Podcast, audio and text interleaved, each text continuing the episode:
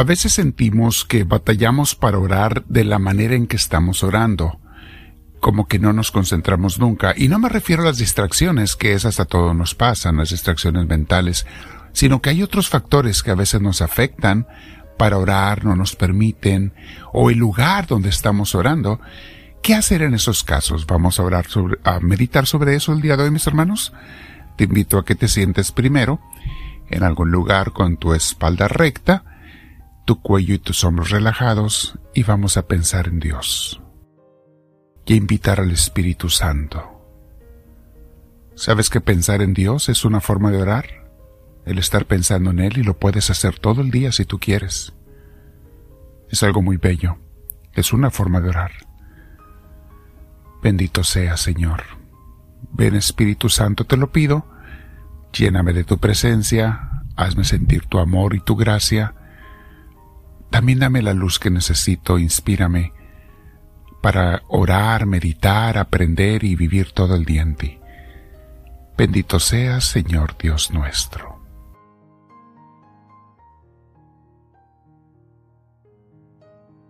Bien, mis hermanos, al título de nuestra enseñanza reflexión de hoy le pusimos A veces es necesario cambiar nuestra manera o lugar de orar pero no dejes de pasar ese rato diario con Dios. Muy importante. No porque batallas vas a dejar de hacerlo. De hecho, mientras más batalles para hacer la oración, más valor tiene tu oración, más santificada, santificado sales de ella. Muy importante tener esto en cuenta, mis hermanos.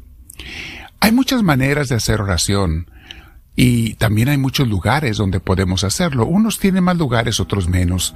Pero aún dentro de tu casa puedes escoger diferentes lugares. Tú busca la manera y el lugar que más te ayudan a conectarte con Dios. Pero siempre asegúrate que si vas a hacer algo diferente, a cambiar tu forma de orar, pides el consejo de tu director espiritual para que lo pruebe y de esa manera evitamos el autoengaño y el comodismo. Cuando digo autoengaño es que a veces el enemigo nos puede engañar o nosotros nos podemos engañar pensando que lo más cómodo para mí es mejor y no necesariamente. Hay gente que puede decir, oh, yo oro en la cama, acostado, acostada. Eh, puedes orar, sí, pero de una manera muy ligera y te vas a quedar dormido. No es la oración real del día que necesitas. Claro, está bien que ores en la cama, pero esa no es la oración principal. Hace falta la oración donde toda nuestra atención sin distracciones está dispuesta para Dios. En la Biblia y en las vidas de los santos, que son nuestros maestros para seguir a Cristo, vemos a muchas personas orando de muy variadas maneras. Unos oraban en el templo, otros en el desierto, unos con cantos y alabanzas, otros en silencio, unos le daban gracias a Dios y otros se quejaban con Dios. Unos se iban al monte y otros eh, entre la gente. Y hasta en la cárcel oraban los apóstoles. Cuando yo estaba en el seminario, mis hermanos, en Tapalpa, Jalisco, en los primeros años de formación, hubo un tiempo en que yo batallaba mucho para orar, porque íbamos a la capilla, estábamos, hacíamos los rezos primero en la mañana, eh, el oficio de lectura, y después teníamos media hora de silencio para meditar, para orar. Esa media hora, mis hermanos, era un tormento para mí, porque me estaba durmiendo. Me era tan difícil mantener los ojos abiertos. Tenía que estar sentado junto con todos mis compañeros, estar sentados, pero yo me estaba durmiendo. No podía aguantarme, los ojos se me cerraban, la cabeza se me caía. A veces de plano me dormía por ratos sin darme cuenta, me quedaba dormido. Era una lucha constante. Yo decía, ¿qué oración va a ser esto? Esto no es oración. Entonces opté por un día por salirme. Me acuerdo que por una puerta lateral de la capilla eh, me salí a la cancha de básquetbol, a las canchas allí, que estaban ahí a un lado, pero estaba rodeada de pinos las canchas, había muchos pinos y cuanto. El aire se sentía fresco, es en las montañas, ese lugar, ese seminario.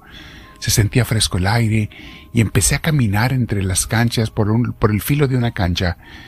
viendo los pinos, y vi que eso y el aire fresco de la mañana me quitaban el sueño, y podía pensar más en Dios y hablar más con Dios. Lo hice por un tiempo y me ayudó muchísimo hasta que ya estuve listo para volver a orar en la capilla. Hace poco tiempo fue al revés. Intenté orar mientras caminaba en el parque, eh, o sea, hacer mi oración del día principal mientras caminando en el parque, pero mi oración no era tan profunda y me distraía mucho. Entonces opté por regresar a orar en el silencio del santuario. Como quiera oro cuando camino fuera, pero primero hago mi hora santa en el santuario, mis hermanos.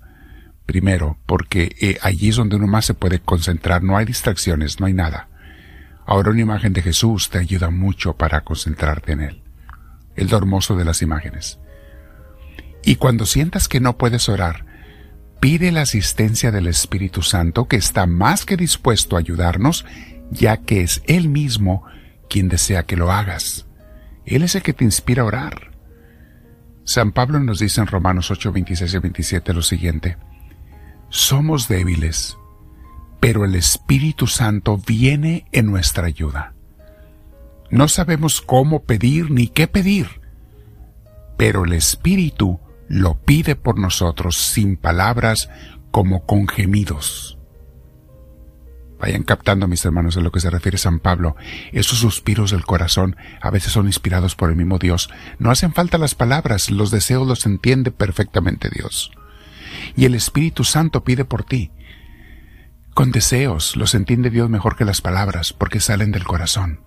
Sentimientos, a veces de alegría, a veces de tristeza, a veces de agradecimiento, a veces de, de cuestionamiento. Le preguntamos a Dios algo que no entendemos, pero sale del corazón y el Espíritu nos mueve a ello. Ok, sigue diciendo San Pablo. Y aquel que penetra los, los secretos más íntimos, entiende esas aspiraciones del Espíritu, pues el Espíritu quiere conseguir para los santos lo que es de Dios. Palabra de Dios. En otras palabras, el Espíritu Santo va a pedir por ti mejor que tú por ti mismo, porque sabe lo que necesitas, y no siempre es lo que tú crees, sino lo que Dios sabe que necesitas. En Efesios 6:18 dice así, Vivan siempre orando y suplicando Oren en todo tiempo según les inspire el Espíritu. ¿Te fijas? En todo está el Espíritu Santo. Pero dice San Pablo, oren en todo tiempo. Vivan orando y suplicando. No de vez en cuando, no a ciertas horas. Aparte de esta oración que le dedicamos a Dios en la mañana. Eh, durante el día acuérdate de Dios a cada rato. Piensa en Él. Llámalo, invítalo. Repito el versículo desde el principio. Vivan orando y suplicando Oren en todo tiempo según les inspire el Espíritu. Velen en común y perseveren en sus oraciones sin desanimarse nunca, intercediendo en favor de todos los santos, sus hermanos. Palabra de Dios. También orar en comunidad, orando unos por otros. Es algo que pasa en la iglesia, mis hermanos. Si no estás en una iglesia, no se da eso que tú ores por tus hermanos y tus hermanos por ti. Y la comunidad entera. Aquí los misioneros y las misioneras estamos constantemente orando unos por otros, constantemente intercediéndolos por otros. Y la comunidad de, de nuestras comunidades, no nada más de California, de otros lugares, cuando nos enteramos que alguien está enfermo, estamos orando por esas personas. Y ellos nos dicen, o tienen una necesidad, estamos orando y vemos constantemente los milagros del Señor. Quédate orando con el Señor, mi hermana, mi hermano. Comparte esta enseñanza con tus contactos. Los que no se han suscrito, háganlo en la cruz al final, para que nos den a conocer con muchos miembros. O háganle seguimiento a los podcasts. Pero mis hermanos, platica con Dios cada día. Quédate con Él pensando y acuérdate, si es necesario cambiar tu forma de orar o tu lugar, bueno, busca, pide asistencia, pide dirección espiritual. En cada comunidad tenemos directores espirituales o le podemos preguntar a los misioneros, a las misioneras. Pero quédate con Dios platicando y dile, háblame Señor, que tu siervo te escucha.